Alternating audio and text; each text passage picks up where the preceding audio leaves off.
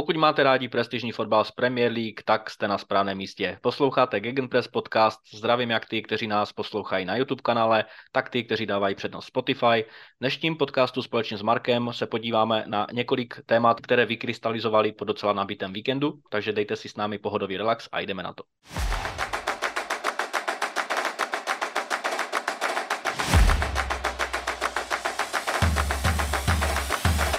Naší první zastávkou vyplní Manchesterské derby Manchester United, Manchester City 2-1.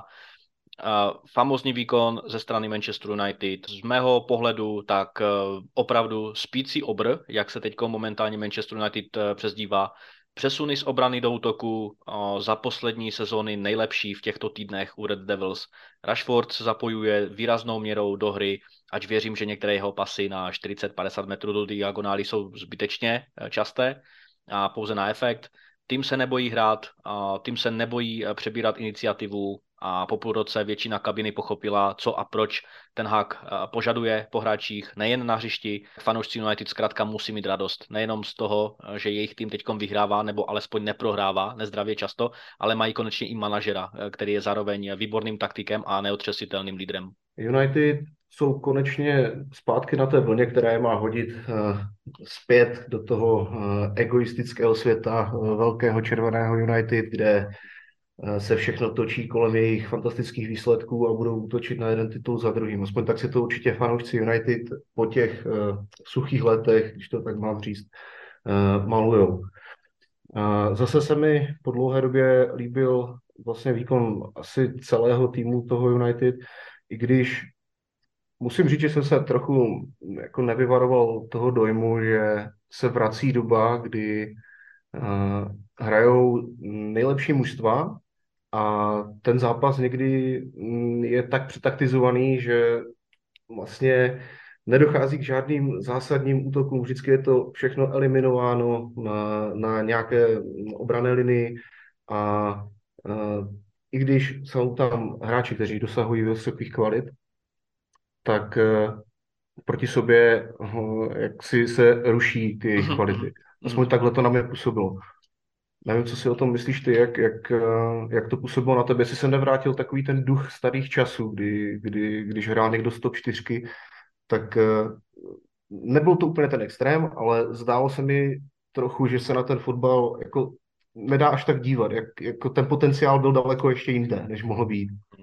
No tak eh, já jsem si ten zápas celkem užil. Já teda mám rozdílný pohled na to. Já jsem rád, že jak United, tak City eh, dokázali v rámci svého know-how a v rámci svého herního systému eh, pronikat do, do těch finálních třetin hřiště. Jo, jasně, United byli lepší, aktivnější první poločas, City byli v nějakém útlumu a až překvapivě United útočili s relativní lehkostí za mě, eh, když se podíváme třeba na nějaké ty střípky z toho zápasu a vůbec teď v rámci nějaké, nějaké kontinuity, tak Luke Shaw, nový stoper United, eh, de facto Harry Maguire momentálně nemá eh, ten, ten prostor, jak prorazit zpátky do základní sestavy a je vidět, že prostě Erik ten Hag předtím s Cristianem Ronaldem a teď právě s Maguirem si vůbec nelame hlavu a je vidět, že hráči jsou si rovní, úplně všichni Eh, což předtím nebylo pod Solšerem a pod dalšími. Markus Rashford, výborný, výborný herní projev, ta psychika na ní zapracovala a já, já se k tomu ještě potom dostanu v dalším segmentu, ale je vidět, že Erik ten Hag skutečně dobře reaguje na zápasy, reaguje dobře na ten vývoj. Souhlasím s tím, že ten zápas jakoby dopad, tak jak dopad Rashford, že byl jako rozdílový hráč, jde na něm vidět opravdu, že uh-huh. je to ten hráč, kterého United tolik let, když si troufnu říct, jo, hledali. Protože konečně má tu fazonu, kterou od něho všichni chtěli a asi to bude i tím, že ten Ronaldo z té kabiny odešel a trochu se vyčistil vzduch. Uh-huh. I, když, I když, kdo ví, no, třeba se to dozvíme zase ještě po nějaké době, jak to bylo doopravdy, ale uh, to, co v tom zápase předvedl Rashford, jakým způsobem vlastně uh, celý ten útok United, až v některých fázích mi přišlo uh, trochu děsil tu obranu toho City. To už jsem dlouho neviděl. A City mi třeba přijdou, možná děsit je až silné slovo, ale, ale City mi přijdou takový zranitelnější, než, než kdy byli za poslední, eh, na poslední třeba pár let. Aha. protože takovou nejistou obranu, kdy ten Rashford opravdu uh, musel jako trošku nahánět hrůzu některým těm obráncům, aspoň tak mi to chvilku připadalo. I Ederson, jak, jak jako se snažil právě pracovat tak, aby zbytečně Rashford nechodil do těch samostatných úniků a snažil se předvídat, jednou mu to vyšlo, že jo, jednou mu to nevyšlo. Bylo to, bylo to zvláštní po těch letech a právě ten signál, který si ty vysílají, není úplně tak dobrý, jako z, vůči tomu boji o ten titul. Aspoň teď, zrovna v té formě, v jaké se nacházejí. Mm-hmm. Jo, I to, že United dokázali podle mého jako vynulovat Haalanda. Tam se akorát ukazuje to, že Haaland je stoprocentně naprosto špičkový zakončovatel, ale například v porovnání třeba s Jesusem je hráč, který v té mezihře nemá tak důležitou roli uh-huh. a je opravdu specialista jen na zakončení, alespoň z mého pohledu. Jo, souhlasím. Jo, kde, je, kde je naprosto špička, naprosto snový hráč, kterého by chtěl každý. Ale v té mezihře, eh, jak se něco tomu City schází. Mhm. Něco jim tam chybělo a to United bylo fantasticky připraveno a, a opravdu eliminovali hlavně toho Haalanda. Jo, tak jako stala se ta situace, kdy vlastně na Haalanda směřoval ten balón, který zakončil hlavou uh, Grealish, uh-huh. uh, ale, ale stejně si myslím, že jako United uh, se zvedají. Uh, určitě, určitě je tohleto um, jako vel, velmi zdvižený prst pro uh, nějaký další boj, třeba o titul, třeba se ještě zapojí kdo ví, ta liga je ještě dlouhá, buduje ve hře mnoho a to, s jakou formou a chutí teď hrají, um, to, to jako je, je jako super. Zase na jednu stranu je to fajn, protože se uh, rozšíří ta špička podle mě a United tam určitě patří, takže proč ne? Konečně. Trvalo jim to dlouho, ale jsou zpět. Hmm, a zdramatizuje se ten boj právě nejenom o titul, ale i o ligu mistrů. A já si myslím, že Casemiro je hráčem, který přišel a naprosto skvělým způsobem a naprosto plynulým způsobem a vytvořil ten balans v sestavě a jak, jak v rámci defenzivy, tak v rámci ofenzivy, protože je to skutečný univerzál. Eriksen, Eriksenovi tak trošku rozvázal ruce tím, že Eriksen nastupoval v tom rozestavení 4-2-3-1 právě jako jeden z těch dvou double pivotů. A to ještě musíme teda říct, že Lisandro Martinez, který v v úvodu sezóny eh, trpěl eh, tím, tím přechodem z, z, z nizozemské ligy, ale vypracoval se v, vlastně v nepostradatelného stopera, ačkoliv teda někdy si pomáhá opravdu zaludnými a zakeřnými fauly, zejména loktem tak eh, je vidět, že navzdory tomu, že třeba nehrál, nebo teďkom nehraje kvůli toho, že ho asi ten hak ještě šetří eh, z důvodu nějakých dozvuků eh, v rámci kondice z mistrovství světa v Kataru, tak Shaw a, a Varan jsou, jsou naprosto v pohodě a jsou, jsou těmi pilíři. Navzdory tomu, že třeba Dechea si zase neodpustil stupidní chybu, že jo, v tom, v tom předminulém zápase, ale i třeba takový Juan Bisaka teďkom hraje, hraje v poslední dny nebo týdny velmi dobrý fotbal, co se týče v kontextu právě eh, jeho, jeho eh, dřívějších výkonů a jak říkám, United šlapou. No a Manchester City, já si myslím, že třeba De Bruyne teď na něj zase doléhá ta deka z mistrovství světa v Kataru, nehraje tak úplně špičkový fotbal, ale samozřejmě pořád je to, je to elitní ofenzivní záložník, playmaker, kreativec, mm. vysoko inteligenční hráč. Ale co mě třeba překvapilo, a to, a to, je, to je u Guardioli ne zrovna nějaký, nějaký ojedinelý tah, tak vystřídal jenom jednoho hráče, vystřídal právě jenom Foudna a nevyužil další čtyři střídání vysílání, nevím proč, a nevím, jakým způsobem to chtěl jinak oživit. Navzdory tomu, že City má prostě jednu z nejlepších hlaviček na světě, tak jedno střídání mi přijde naprosto, jako naprosto promeškaná situace, ale nebudeme asi, asi hodnotit nebo kritizovat Guardiolu. Na druhou stranu líbí se mi třeba Walker, který za poslední měsíce hraje svůj životní fotbal rychlý, eh, špatně oddělitelný od míče, silný v osobních soubojích a tak eh, na hřišti jeden z nejlepších, dlouhodobě nejlepších hráčů v Manchesteru City. A Riyad Mahrez eh, stále ukazuje, že prostě Grealishe nebude pouštět na hřiště, ač teda Grealish prostě typologicky jiný hráč, ale pořád si nedokáže nějakým způsobem po tom přestupu nebo příchodu z Aston Villa prodrat to místo do základu. Takže za mě je to Manchester City doplácí situací zkrátka na nestabilitu a na nekonzistenci výsledků, nekonzistenci herního projevu a, a výkonnosti. Mm, zase na druhou stranu je taky pravda přiznat to, že ten gól, který padl z kopačky Bruna Fernandeze, uh-huh. byl jako z mého pohledu prostě neregulérní. Já, já už taky se trochu ztrácím v tom, co vlastně osad je, co vlastně osad není, ale podle mého se zkrátka druhý útočník, který zbíhal do té situace, já si myslím, že to snad byl Rashford, Rashford ano. A, tak e, jako tím, že naznačil, že se chce zapojit, uh-huh. tak naprosto jednoznačně ovlivnil celou tu situaci pro oba obránce i pro, i pro brankáře. A jako celé to vyvrcholení té situace nerozumím tomu. Nerozumím tomu, gol padl, praporek byl nahoře, uh, pak se udělal nějaký chumel u, u, u postranního rozhodčího. Jestli to bylo konzultováno, přesně nevím, ale tohle posouzení jako, offsideu v takovém důležitém zápase mi přijde jako dost zavádějící, dost nejasné. Uh-huh. Přijde mi, že, že um, místo, aby se to vyřešilo jasně, uh, nepřijde mi to vůbec košer. Jo. Ocenil, ocenil bych, kdyby to rozhodnutí bylo jasné, kdyby, kdyby ty rozhodnutí byly uh, rychlejší a jednoznačné. Tady se trochu ztrácím v tom posouzení. A ten uh, gól, přiznejme si, uh, dost podstatně mohl ovlivnit hlavy hráčů City, což vzhledem k tomu, že dostali dva, řekněme, slepené góly, tak se klidně jako mohlo stát, že opravdu to mohlo ovlivnit ten, ten jejich následný výkon. A pak bychom se nebavili o zápase, který skončil 2-1 a vyhrál United, ale mohla to být třeba plichta. Jo, jo, já souhlasím. V rámci té situace s offsidem, já jsem schválně taky patral po nějakých aktualizacích v rámci pravidel v Premier League. Bylo to tam vypsáno nějakým způsobem zvýrazněno, že hráč se musí zapojit do hry dotykem míče a myslím si, že jak to tam potom řešili, řešil čtvrtý rozhodčí přes to video, tak asi mu budeme věřit v tom, že měl veškeré technické možnosti k tomu, aby zjistil, jestli se teda Rashford dotkl nebo nedotkl. Myslím si, že ne. No a souhlasím s tím, že se samozřejmě pohybem naznačoval, že se chce zapojit do hry, ale nezapojil se eh, prakticky do hry.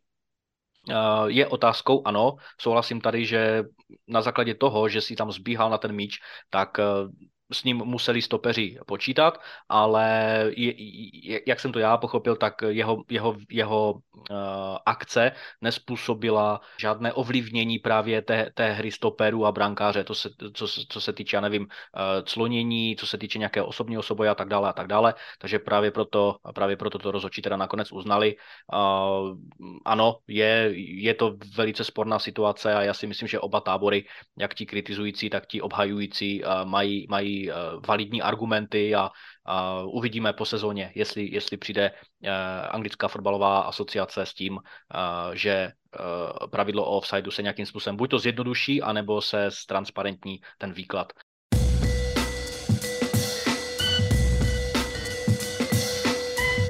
Jdeme na další zastávku a to bude ten druhý zápas, který nabitý víkendový program nabídl a sice Tottenham Arsenal. Arsenal zvítězil 2-0. Myslím si, že tady velice očekávané vítězství eh, pro Gunners. Arsenal hraje jako mistrovský tým, což potvrdil právě tou suverénní výhrou proti Tottenhamu. Naprosto bezmocní kohouti v prvním poločase na hřišti doslova nepřítomní, alespoň tak to na mě působilo. Na Arsenalu se mi líbí, že v porovnání třeba s Loňskem je, daleko výraznější, je tam daleko výraznější odvaha, a skvělý přechod do útoku, výborná kombinační hra, kde Arteta navázal a navazuje na předešlé sezóny, kdy ještě nebyl manažerem Arsenalu, na tu pověstnou ofenzivní dynamiku hráčů Gunners, kteří umí a hlavně chtějí kombinovat kolem vápna soupeře, ale ne v takovém stylu, v takovém stylu jako Barcelona nebo Manchester City, roztahaně do šířky, ale naopak přímo čaře směrem k brance. A další velké plus u nich vidím v tom, že jsou už čtyři ligové zápasy eh, bez útočníka Gabriela Jezuse, ale stále nedávají nic znát na, na, na jeho absenci. Góly střili a ostatní ofenzivní hráči a Andy Nketiah, eh, k tomu se možná ještě dostaneme obsahlej, je zajímavou kapitolou samou pro sebe. V Lize dal eh, v úzovkách pouze dva góly, ač ne, nechci, nechci kritizovat množství gólů, zahazuje spoustu šancí. Tady si myslím, že zaslouží dost, dostatečnou kritiku na to, jakým způsobem pálí ty, ty situace, do kterých se dostává, ať už vlastním přičiněním nebo přičiněním uh, spoluhráčů díky nějakých dobrých průnikových nahrávek. A spálil taky, myslím, že dvě šance právě v tomto londýnském derby ze Spurs, ale v součtu ze všech soutěží patří právě naopak nejlepším střelcům eh, klubu ze sedmi zásahy. Otázka, která se tedy relativně složitě rozpletá, je jasná za mě, a to je možná i otázka na tebe, eh, jestli si Arsenal dovolí teda ignorovat eh, lednovou posilu na pozici útočníka a třeba i jen v rámci hostování, a, a nebo naopak jestli Arteta a celý, celý tým bude věřit Edimu a Gabriel Jesus, já teď jsem nečetl úplně nejaktuálnější novinky, ale uh, myslím si, že bude dlouhodobě mimo hru s tím zraněným kolenem, které si přivezl z Kataru a za mě prostě Nketiah není uh, se střeleckým instinktem útočník číslo jedna, co se týče pro tým, který by měl, který by měl pomýšlet na, na, na, na titul. Ačkoliv teda Arsenal od titul hraje. Tohle to je mm, jako otázka, která Artetovi určitě nedává spát, nejen Artetovi. Spousta fanoušků Arsenalu vidí tady na téhle pozici klíčový bod pro eh, nějaký finální útok na titul Premier League, uh-huh. na který tak dlouho čekáme. Na, jako co se týká Eddieho Ketiaha, eh, troufnu si říct, že je docela kvalitní náhrada, nicméně jde o tu šířku těch pozic, nebo o, o jaksi šířku lavičky na pozicích právě těch ofenzivních hráčů, ať už je to středový eh, útočník, nebo to jsou křídla, protože v posledních zápasech, teď jako obecně, eh, Arsenal doplácí na to, například v zápase s Newcastlem to bylo naprosto jednoznačně vidět, že eh, chybí na lavice někdo, kdo by přišel a změnil ráz zápasu třeba v 60. 70. minutě, mysleno tím místo Saky, místo Martinelliho. Aha. To, že je Eddie na středu, mi přijde úplně v pohodě. To, že pálí šance jako fanouškovi Arsenalu, mě samozřejmě bolí, Eh, ale eh, snaží se, bojuje, nevypouští souboje. Aha. Paradoxně i při své postavě je schopný spoustu míčů vybojovat. A, a trochu si říct, jako, že je dost dobrá náhrada právě pro toho středního útočníka. On má fantastický první dotek, což jako už tady v téhle sezóně několikrát prokázal, ale Eh, ta finální fáze není samozřejmě tak kvalitní, jak by mohla být. Na tom určitě bude pracovat. Ale Arteta mu věří a pokud mu Arteta věří, tak eh, bychom jako fanoušci Arsenalu měli také, protože eh, tu svou roli si odvede. Kromě toho vrátil se Smith Rowe po těžkém zranění, je tam Fabio Vieira, který určitě taky jako se zlepšuje, pracuje na sobě. Ten má problémy spíš váhového charakteru jakoby do ofenzivy, protože neunáší spoustu těch soubojů. Uh, takže jako z mého pohledu potřebujeme křídlo. Uh, pokud nepřivedeme nikoho do ofenzi- na ofenzivní část hřiště, konkrétně na křídlo, myslím si, že budeme mít na jaře problémy. Uh-huh. Ale co se týká středního útočníka, troufnu si říct, že to Eddie zvládne. On je, tuším, odchovanec, takže kromě toho má číslo 14, což jako v Arsenalu je pro nás srdíčková záležitost a, a, a tento jako jen tak neodpíská. Určitě jako dělá všechno pro to, aby e, pomohl zacelit tu díru po e, Jesusovi. Jesus, e, poslední informace, které o Jesusovi jsem někde četl, jsou takové, že by snad měl už chodit bez berlí, ale jako z mého pohledu je jeho návrat reálně konec března třeba, kdy už by se měl dostat do nějaké formy, ale vzhledem k tomu, jaký rádius, eh, rádius eh, hracího prostoru zajímal, zajímal na hřišti, tak se obávám, že do té formy se dostane třeba v květnu, když Aha. Eh, doufám, budeme slavit někde v Londýně něco.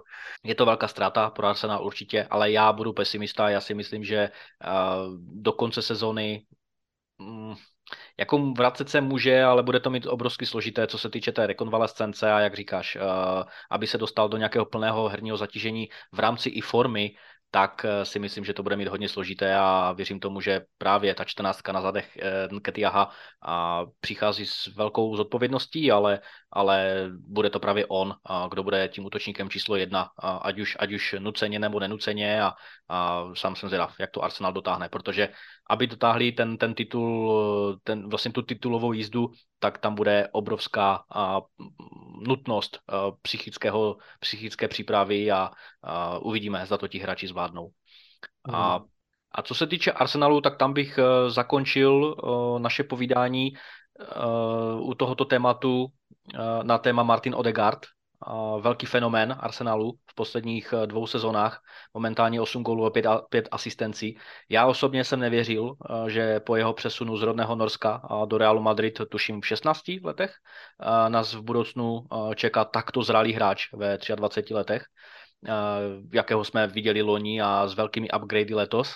A sledovat jej při akci je opravdu i pro mě, jako pro fanouška Chelsea, opravdu paráda. A přímočarý, technický, nebojácný, kde kdo jej přirovnává k De Bruynemu, který má letos bilanci 3 plus 10, takže oba jsou na tom podobně, co se týče bodů.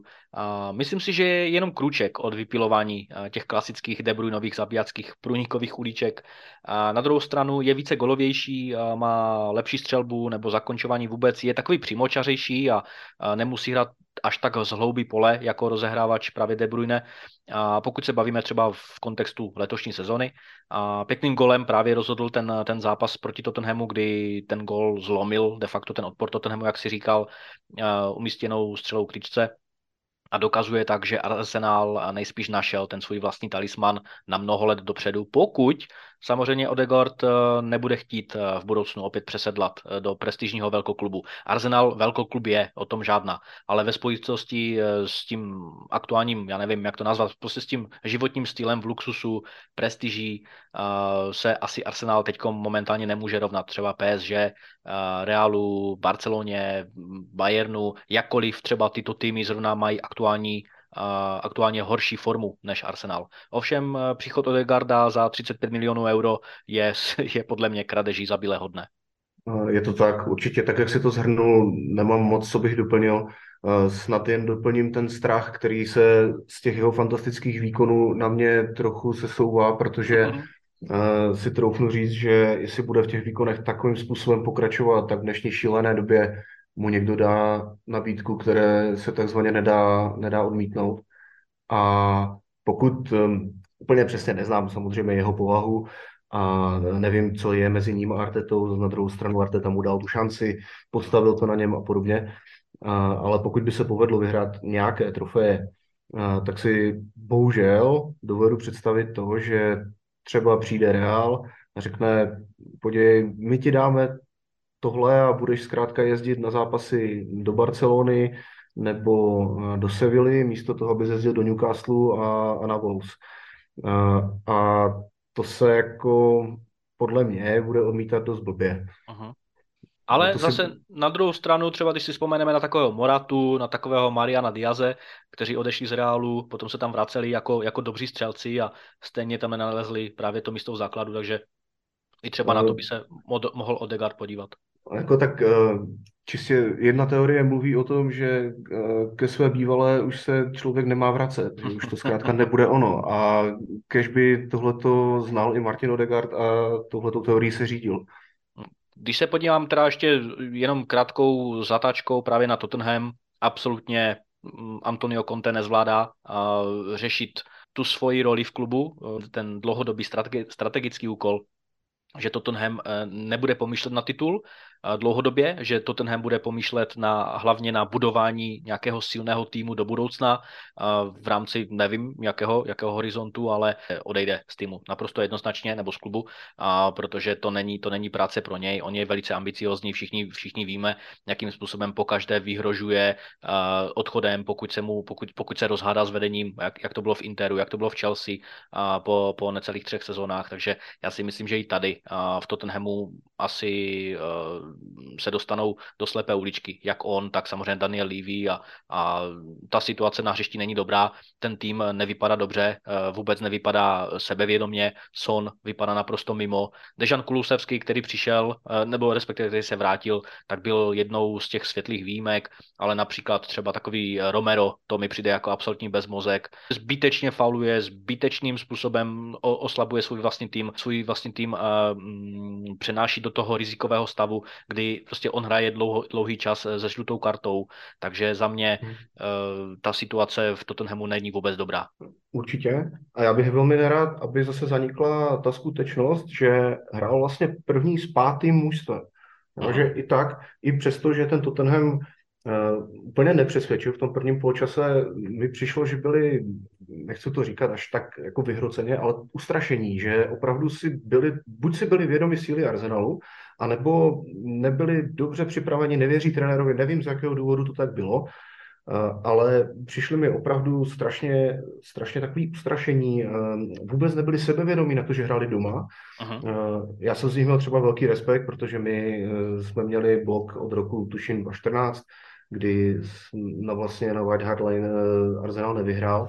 A to, jak sebevědomě Arsenal působil a naopak, jak Tottenham tom prvním poločase působil dost jako zastrašeně, nechci říct odevzdaně, ale ale nepůsobili na mě vůbec dobře, ať je to samozřejmě největší rival, ale od toho odhlednout. Eh, pořád je to pátý tým, pořád něco samozřejmě umí a pořád eh, jako šlapou, ale eh, v tomhle zápase první poločase nebyli, potom se zvedli na nějakých 15 minut, tam nás samozřejmě podařil fantastický Ramsdale, uh-huh. kde se to klidně mohlo zlomit, ale Arsenal ten tlak ustál a potom se ten zápas zlomil a psychicky podle mě se zlomili hráči Tottenhamu, kteří najednou přestali věřit a, a odešli. A je pravda, že Conte pro mě nepochopitelně třeba nepostavil Perišiče od začátku, nevím, jaký to mělo důvod.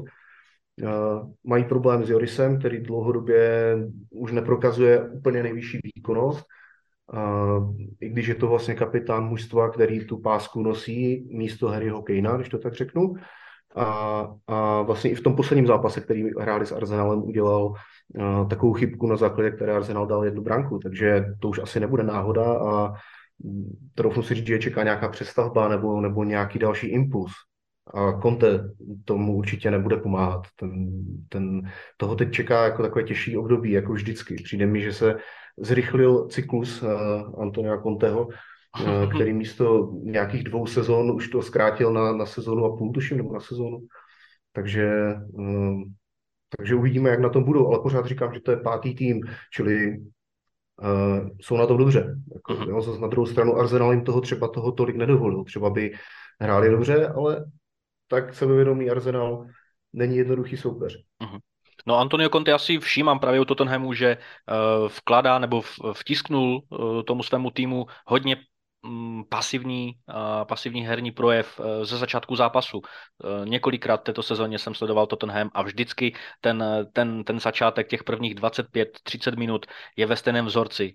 Prostě Tottenham nepřebírá iniciativu a je jedno, jestli doma nebo venku, ale doma mají překvapivě špatnou formu. A, a ti jednotlivci, Jorise si zhrnul za mě Romero špatný stoper, Lenglet špatný stoper e, v tom, v tom tříčleném systému, Sesenion na, až na jeden, možná dva dobré okamžiky, naprosto nevýrazný levý wingback, souhlasím, Perišič, ne až tak zrovna perspektivní posila, ale herně by měl zvládat daleko větší podíl práce pro tým, ale otázkou je, jak moc je unavený z mistrovství seta, ale o němž se samozřejmě říká, že je to fantastický, fantasticky kondičně připravený hráč. Jo, souhlasím s tím, že Conte prostě jeho, jeho, jeho role se čím dál tím častěji uh, profiluje jako krizový manažer a ne jako manažer pro uh, dlouhodobou spolupráci a já si myslím, že po sezóně se asi fakt v Tottenhamu bude skloňovat jiné jméno manažera než právě toho italského.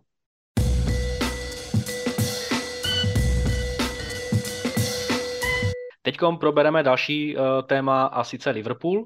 A kolik sezon má v půlu před sebou ještě Jürgen Klopp? A v jaké éře se Liverpool ocitne, až odejde? Momentálně je Liverpool na nějakém devátém místě. Uh, situace v Liverpoolu není um, tedy vzhledem k, té, k tomu postavení v tabulce nějak úplně tragická, ale poslední rok, ve kterém bojovali o čtyři trofeje, určitě namlsal vlastně spoustu, spoustu fanoušků a, a zasadil Liverpool velmi vysoko v každoročním očekávání těch fanoušků.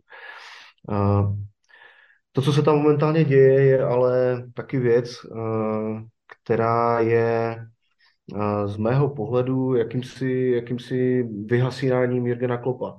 Uh-huh. Paradoxně podepsal nový kontrakt do roku 2026, kde samozřejmě si všichni pamatujeme tu tiskovou konferenci, kde teda popisoval, jak to s tou manželkou doma vymysleli, že by tam chtěli zůstat a všichni jsme u toho zamáčkli slzu. Ale ty aktuální výkony nejsou podle mě až tak výsledkem nějakých zranění nebo něčeho podobného, ale troufám si říct, že už se dostal na nějaký vrchol, možná už je za tím vrcholem, kde už by neměl představovat um, tenhle manšaft uh, Jürgen Klopp, ale měl by přijít nějaký nový manažer. Což v Liverpoolu je věc, troufnu si říct, jako hodně odvážná, protože si nedovedu představit situaci, za které by současné vedení mohlo uh, Jirgena uh, odvolat. Aha.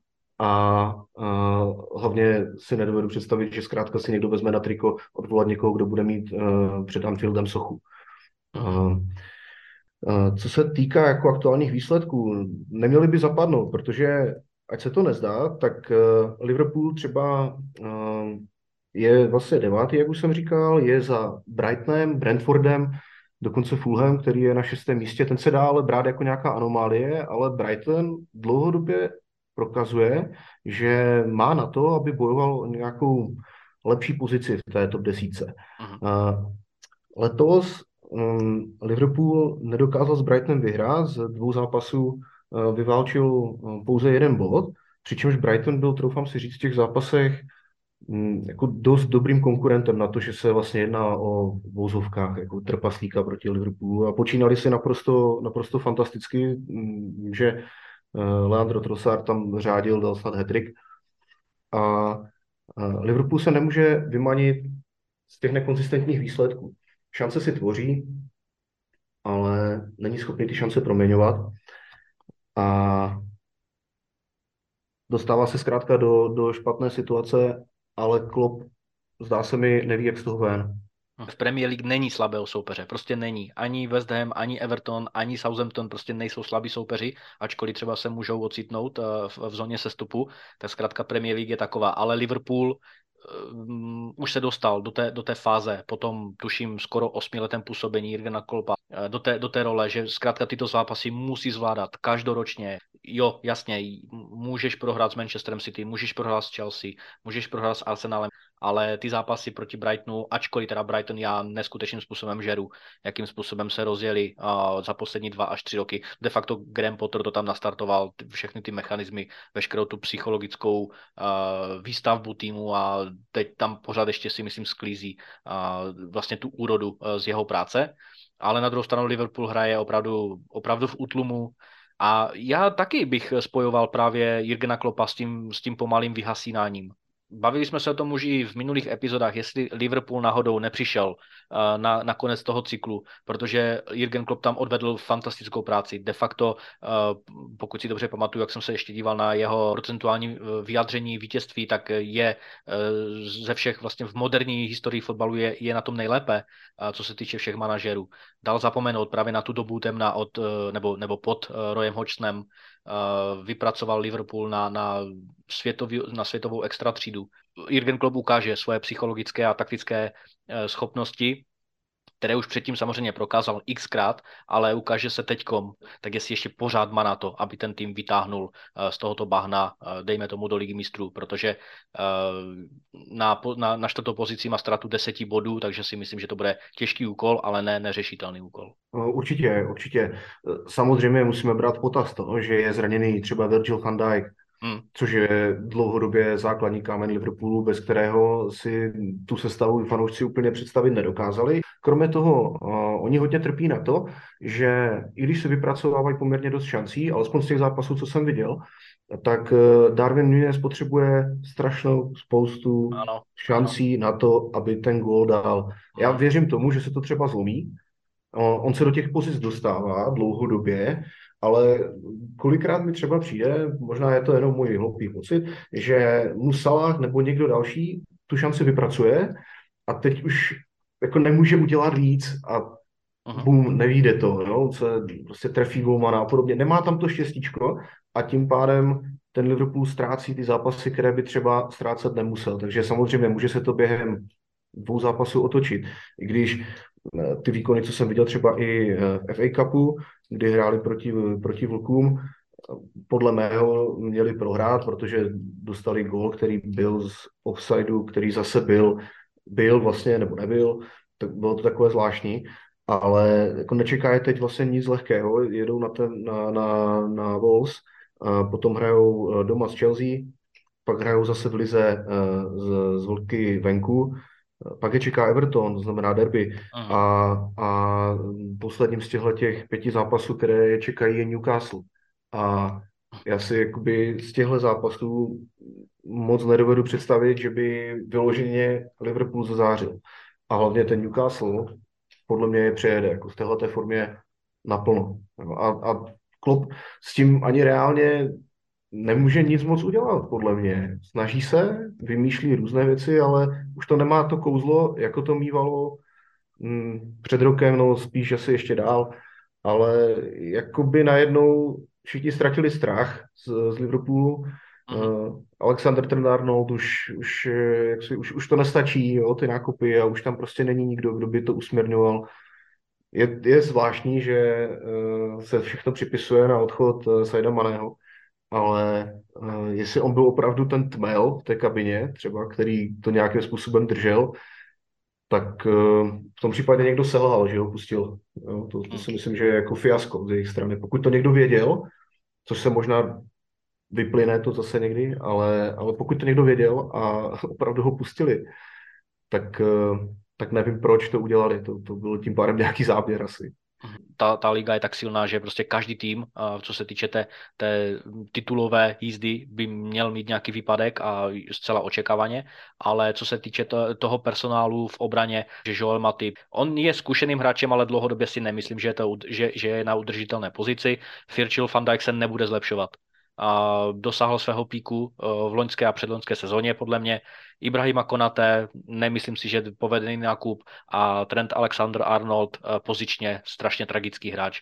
Vy, vyloženě skvělý hráč samozřejmě do pětičleného uh, obraného valu jako wingback, pravý wingback, proč ne, ale spousta gólů, když se na to podíváme zpětně, tak spousta gólů, které jdou po jeho straně, tak je to zkrátka dáno tím, že se zapomíná ve středu hřiště a, musí za ně zaskakovat právě ten jeden hráč z toho tříčleného založního uh, trůhelníku, ať už je to Fabinho, ať už je to Henderson, uh, kdokoliv jiný, nebo ať už je to třeba Harvey Elliott, ale uh, Alexander Arnold byl oprávněně kritizován za svoji špatnou poziční hru, ale samozřejmě Jürgen Klopp ho bude chránit, bude ho bránit v, v, v tisku. Hmm, já mám takovou fantazii, já si trochu myslím, že mm, se útočníci jako Diogo Jota nebo Luis Diaz relativně uzdraví, nakopnou ty motory, nějakým způsobem to uhrajou, protože oni ještě v Lize mistrů letos jsou. Uh-huh. Kdo ví, třeba tam něco jako zahrajou, kousnou se a, a budou se prezentovat dobře, ale myslím si, že jako letos to nějakým způsobem dopadne. Uh, co jsem třeba četl je, že snad ta skupina, která vlastní Liverpool, myslím finanční skupina jako majitele, chcou nějakým um, chcou přeprodat aspoň podíl ne uh-huh. úplně celý, ale nějaký podíl někomu dalšímu, že snad probíhá nějaký audit nebo nějaké eh, ohodnocování téhleté akce, uh, protože jsou zaměření spíš na americký trh a, a podobně. A uh, napadá mě situace, kdyby například došlo k přeprodeji Liverpoolu. Je to jako takové fantazírování, ale proč ne? A uh, tuhle tu věc vlastně vyřešil až nový vlastník. Uh-huh. Protože si opravdu nedovedu, jako je to zase ostré, začínat vyhazovem klopa, ale trochu si říct, že to bude něco jako no, s, s Arzenem Wengerem, to samozřejmě přirovnávat klopa k Wengerovi, ale Wenger taky úplně jak si promeškal tu fázi, kdy mohl skončit naprosto, s naprosto hlavou nahoře a, uh-huh. a mohl odejít v klidu, ale tohle to se u klopa podle mě stalo taky podle mě taky se blíží ta doba, jestli není už po ní, tak se určitě blíží ta doba. Kromě toho mě strašně zarazilo, jak vyčerpaně působí po některých utkáních. Mně normálně přijde, že on je na tom hřišti, ale fyzicky je na tom hřišti taky a běhá s těma hráčema taky, protože když jsem ho viděl na nějaké tiskovce, teď už nevím, po jakém zápase to bylo, on byl naprosto strhaný, Aha. naprosto vyřízený člověk. Já kdybych nevěděl, kdo to je, tak, tak nevěřím prostě vlastním očím, že to je Aha. uh, takový trenér, ale opravdu byl, úplně mi vyděsil, Aha. jak byl vyčerpaný a unavený. Tohle to nemůže ten člověk vydržet dlouhodobě. Právě, právě, to je ono, uh, od, a baví, bavíme se právě o tom vyhoření. A nemusí to být vyloženě syndrom vyhoření, že jo, ale zkrátka uh, ukončení nějakého cyklu uh, po třeba, dejme tomu, deseti letech. A já věřím tomu, že i kdyby po těch deseti letech opravdu odcházel, tak bude odcházet s vizitkou nejúspěšnějšího manažera Liverpoolu.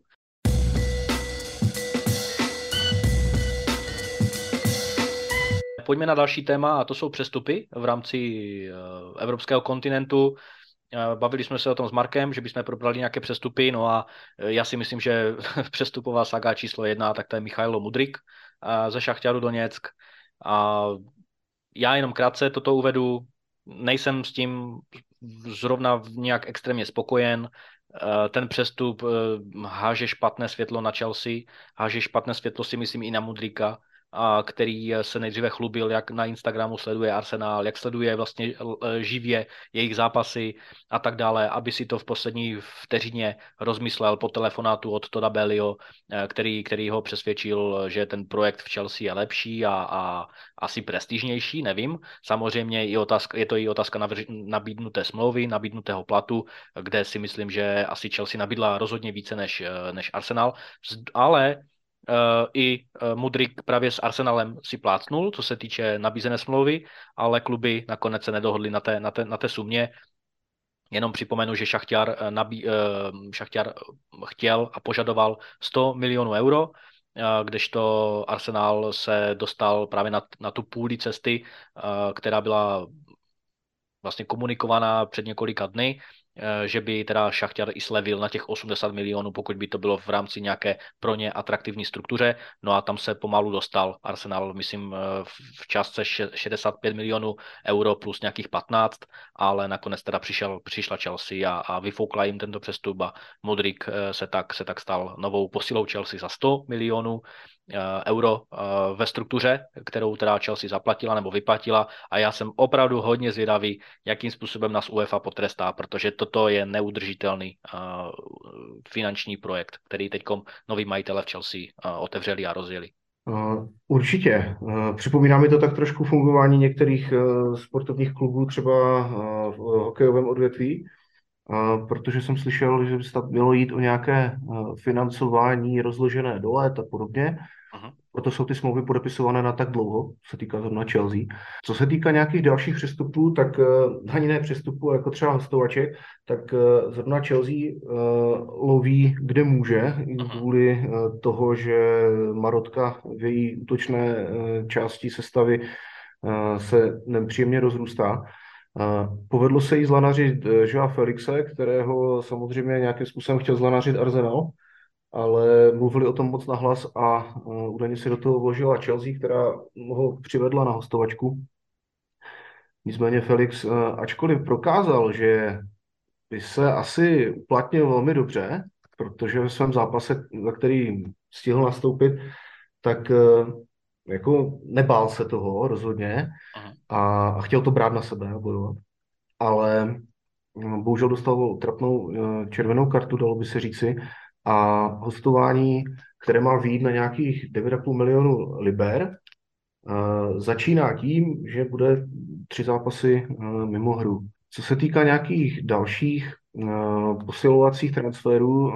Dost aktivní je mm, v téhleté věci zejména Southampton, který se nachází teda ve spodní části tabulky a snaží se najít nějakého střelce, který by mohl pomoci změnit tu aktuální situaci. Kromě Southamptonu posiluje samozřejmě i Wolverhampton, kterému se povedlo sehnat na, na hostování Mateuse Kunhu, 23-letého Brazilce, středního záložníka, přičemž přichází z Atletika Madrid. Jaksi přestup, který jim klidně může mm, jako vý, velmi výrazně pomoct v tom, aby uh, udrželi Premier Leagueovou příslušnost, protože kdo přichází z Atletika, tak ten určitě uh, hrát dozadu umí. A troufnu si říct, že, že vzhledem k tomu, že to je Brazilec a dostane trochu víc prostoru tak e, nám může něco ukázat, takže na to bych se určitě zaměřil. Já bych ti tady mm-hmm. doplnil ohledně Wolves, tak ti teď zkompletovali příchod Pabla Sarabi z PSG za 5 milionů euro, pouhých 5 milionů euro, chápu, mu je, myslím, 29 nebo už 30 let, ale pořád je to si, myslím, dobrá, zvučná posila, která má co uh, tomuto klubu nabídnout. Na druhou stranu, Gonzalo Guedes, eh, který přicházel nedávno do klubu, tak nemá svoji, svoji pozici jistou a trenér Lopetegui se nechal slyšet, že jeho pozice je otevřená, co se týče možného odchodu, co se týče možného prodeje nebo nějakého e, odchodu na hostování, takže pro portugalského ofenzivního hráče to není zrovna příliš dobré. A já bych ještě vypíchl jenom teď momentálně transferové spekulace u Leandra Trossarda, kterého jsme se trošku dotkli e, v dnešní epizodě.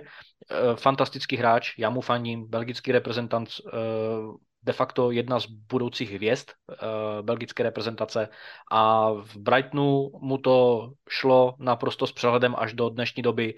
Bohužel před mistrovstvím světa, eh, jak se jeho agent nechal veřejně slyšet, vlastně, nebo de facto na veřejnost uh, dal nějaké, nějaké fotky na Instagram, teda na, na Twitteru ohledně nějakého prohlášení a tak dále, což je dneska bohužel ta špatná až negativní móda agentů, kteří se prostě vnucují do, do rozhodovacích procesů a, a mají negativní vliv na, rozhodovací, na rozhodování hráčů a na jejich, na jejich nějaké myšlenkové pochody.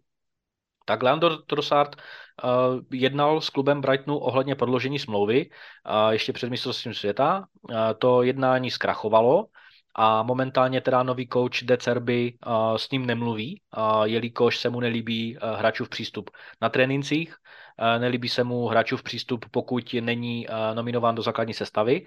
A samozřejmě přispěchal právě Trossardův agent, který řekl, že na vině je Decerby, na vině je klub, že hráč si plní svoje eh, povinnosti jak na tréninku, tak samozřejmě ty, ty, ty povinnosti vyplývající ze smlouvy.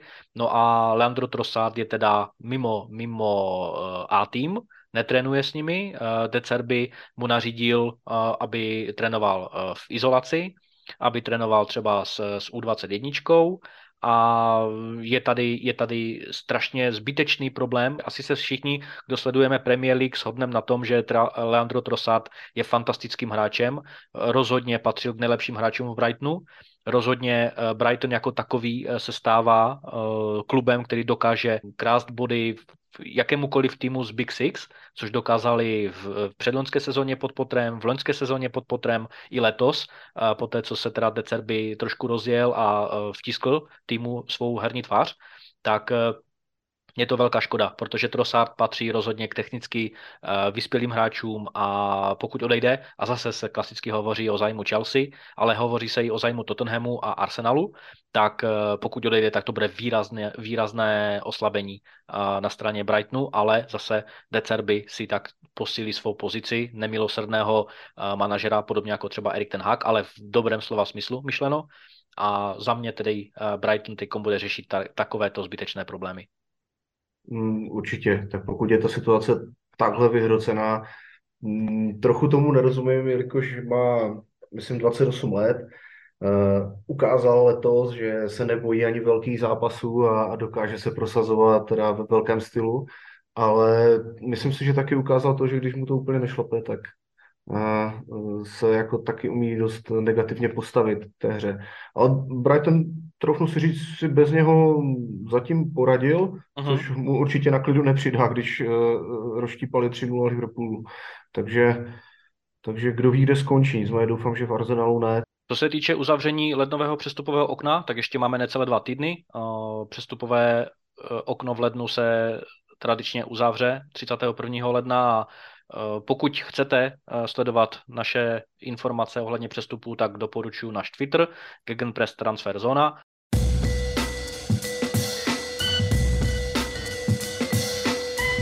Myslím si, že se týkom sluší a patří dát eh, dobrý, eh, dobrý prostor v rámci minut eh, Eriku Tenhagovi, protože to, jakým způsobem on otočil celou tu situaci Manchester United navzdory velkým překážkám, tak si myslím, že je něco uchvatného na začátku byl posmívaným koučem, dneska si myslím, že oslavovaným za probuzení spícího obra. I já se musím přiznat, eh, že jsem sice nad ním nedělal závěrečné soudy po těch eh, dvou neúspěšných eh, zápasech v lize, kdy United těžce, těžce pohořeli proti Brentfordu a proti Brightonu, ale spíše jsem očekával, že nebude mít takový vliv, jako má dneska a, a neočekával jsem, že se oprostí od role toho dalšího manažera v pořadí, a který bude nemilosrdně zdrcen, jak kabinou, a, tak fanoušky, tak impotentním vedením klubu a tak dále a tak dále. Opak je pravdou a dneska je ten hák společně s Artetou nejúspěšnějším koučem za poslední týdny Pravda, United se pořád nedokázali zbavit uh,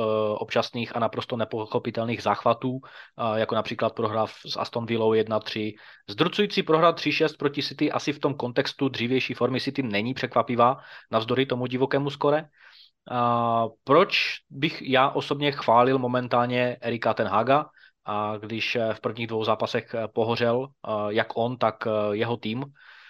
Za prvé, rychlá náprava obrany, na tom se asi shodnou, shodnou všichni fanoušci, zejména United, protože už ve třetím zápase byl zaslouženě posazen Maguire a duo Martinez Varan od té doby královalo v srdci obrany. Martinez se rychle oklepal z toho úvodního šoku v prvních e, týdnech Premier League a jak už jsem zmiňoval, e, jeho osobní souboji, osobní souboje jsou z 99% velmi dobré z jeho strany, co se týče fyzikality, ale některé ty křivácké a záludné zákroky loktem, zejména loktem, tam pořád jsou na hraně žluté karty, ale častokrát to rozhodčí buď to v jeho prospěch e, nevidí, anebo to ignorují.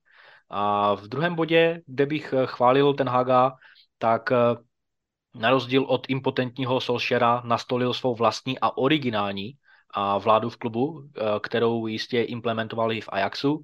A každý hráč si je rovný, všichni do jednoho budou dodržovat naprosto vše, když to přeženu s vojenskou poslušností a precizností volný nebo kamarádský režim mezi, nimi, mezi ním a mezi hráči prostě neexistuje. Je to obrat o 180 stupňů od dřívějšího managementu, ale se stejným kádrem. A to znamená, eh, že hráči potřebovali nejspíš pevnou ruku a ne jakousi divnou figuru staršího bratra nebo staršího bratrance, mluvím o Solšerovi, který byl mimo jiné, že jo, znám tím mimo jiné velmi uvolněným tréninkovým procesem, ústupky hráčům, kteří se třeba necítili zrovna fit k tréninkům nebo dokonce i k zápasům. Navíc od nové sezóny neslýcháváme ono otravné, snažím se navázat na Alexe Fergasna se vším všudy, včetně fénu na vlasy a tak dále a tak dále. Takže to jsou zatím moje první dva body. Co ty na ně říkáš, Marku, na Manchester United a na jejich obnovu v pohledu Erika, nebo, nebo z toho směru Erika Tenhaga? Je to zase oprášení staré dobré značky a musím říct, že jsem strašně překvapený tím, jak tam dokázal udělat velmi rychle s tím stejným kádrem prakticky strašně dobře pořádek. Dokázal je postavit do latě a Eh, když se rovnám ty zápasy, které, které hráli třeba proti Manchesteru City, tak tam hráli dvě uh, úplně jiná mužstva, když jako měli stejný dres, ale ten výkon byl úplně, ale úplně jiný. Samozřejmě, že se na tom projevuje i jako možná nějaký pokles výkonnosti u City, ale už, už jsme to říkali, jo, ta, ta odvaha, to sebevědomí, které vždycky bylo na hráčích United patrné, už když přijížděli eh, před stadion, podle mě teda, tak, eh, tak to se jako vrací. To se vrací a oni jsou opravdu na reálné, reálně se opravdu zapojili do hry o titul, ať si to třeba někdo nepřipouští, nebo to nechce říct nahlas, ale bodově jsou vlastně o jeden bod za City, jsou na čtvrtém místě a rozhodně si nemyslím, že budou zpomalovat. Uh-huh. Spíš si myslím, že ještě zrychlí nějakým způsobem, budou vytvářet větší a větší tlak a myslím si, že si tu svoji pozici uvědomují a ta jejich pozice je zároveň dost výhodná tady v tomhle. Že vlastně jako Arsenal má ten nějaký náskok a jsou tam ti, ti vlčáci, kteří prostě eh, ho nahánějí, ale já si myslím, že udělají určitě top 4, Aha. Protože ten hák eh, to už nepustí. Jestli se mu povedlo udělat tohle, tak eh, si myslím, že už jako žádný výraznější pokles formy u United nebude a, a pojedou si dál tohle svoje. Mm-hmm. No překvapivým způsobem se to bude rozhodovat uh, možná i mezi Newcastlem a Manchester United, právě komu dojde ten dech později, protože Manchester City já, já Manchester City věřím, že to druhé místo si udrží a uh, budou nějakým způsobem možná i doklopitávat do konce sezony, ale souhlasím s tím, že Manchester United má rozhodně uh, lepší formu, uh, lepší náběh na, na ten atak a na ten závěrečný finish, ale jak jsme se bavili, pořád máme de facto jenom polovinu za sebou a může se stát opravdu cokoliv. Může se Liverpool a Chelsea zvrátit někde na čtvrté, páté místo, proč ne? Nikdy to napsáno není. Na druhou stranu může ztrácet jak United, tak City, tak i třeba Arsenal může začít prohrávat, ale, ale když se bavíme v kontextu toho, jak to teď momentálně vypadá, tak souhlasím s tím, že Manchester United je na tom, na tom dobře. A já jsem si tady jenom připravil eh, statistiku ohledně Erika Tenhaga, v rámci jeho zápasu proti Big Six klubům. A tady je jeden, jeden obrovský rozdíl v porovnání právě s, s těmi posledními sezonami pod uh, Solskjaerem anebo pod uh, Protože častokrát e, i fanoušci United toho byli očitými svědky, že United e, mnoho zápasů e, začalo iniciativou velmi špatně a prohrávali. Vždycky museli, nebo častokrát museli dotahovat skore. Kdežto tady, když se podíváme na ty zápasy proti Big Six, tak proti Liverpoolu vyhrá 2-1, otevřeli skore. Proti Arsenalu vyhrá 3-1, otevřeli skore. Manchester City, jak jsem teda zmiňoval, prohrá 3-6, tam dotahovali. Proti Tottenhamu vyhra s čistým kontem 2-0, Remiza proti Chelsea 1-1, vyrovnali, dobře reagovali na ten zápas, že jo, tam si ještě fanoušci Chelsea pamatujeme hlavičku Kasemira v 94. minutě nebo tak nějak. No a proti Manchester City teďkom aktuální výborné, výborný výkon a huge victory pro ně 2-1 a tady zase skvělé, skvělé reagování na ten zápas, na ten vývoj toho zápasu, jak jsme, jak jsme, že jo, jak jsme mohli vidět u Erika Tenhaga, že má tu svoji vlastní uh, desku s těmi, s těmi napichovacími uh, figurkami, kde, kde si, jak, podobně jako u šachu si, si posouvá a hýbe s těmi jednotlivými pozicemi a, a reaguje na ten, na ten, na ten uh, zápas nějakými svými myšlenkami a které do, dokáže dobře implementovat. Takže v porovnání právě s, s, tím, eh, s tím minulým, eh, nebo s, těma, s těmi dvěmi minulými managementy, tak daleko lépe čte zápas, daleko lépe čte vývoj zápasu, dokáže dobře reagovat. To střídání z jeho strany vychází velmi často a velmi dobře Garnacho pod ním naprosto, naprosto skvělý mladík, který má problémy, problémy s přístupem. Aktuální bilance, tak Manchester City dva, 12krát vyhrál, 4krát prohrál, dvě remízy z těch 18 zápasů. Celkem 10krát otevřeli skore, dvakrát se jim podařilo otočit nepříznivý vývoj. Takže za mě Erik Ten Hag zasluhuje absolutorium, a, a ty čtyři prohry, které přišly, tak pokaždé inkasovali jako první, takže tady ještě vidím ten asi největší nedostatek, a v, dejme tomu v rámci nějaké práce s tou iniciativou, protože i ten zápas proti Aston Ville nevyšel vůbec dobře.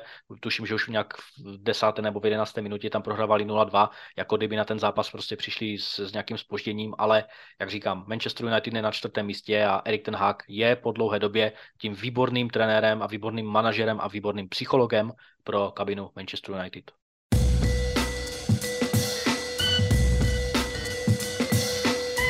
Pro dnešek jsme spolu s Markem vyčerpali všechna témata. Doufám, že jsme vám tímto dílem zpříjemnili čas. Budeme se těšit na vaše případné reakce a komentáře, ať už na naší facebookové stránce nebo pod videem na YouTube. Pokud se stanete našimi pravidelnými posluchači, tak budeme moc rádi. Pro tuto chvíli je to vše a ozveme se zase příští týden. Ahoj.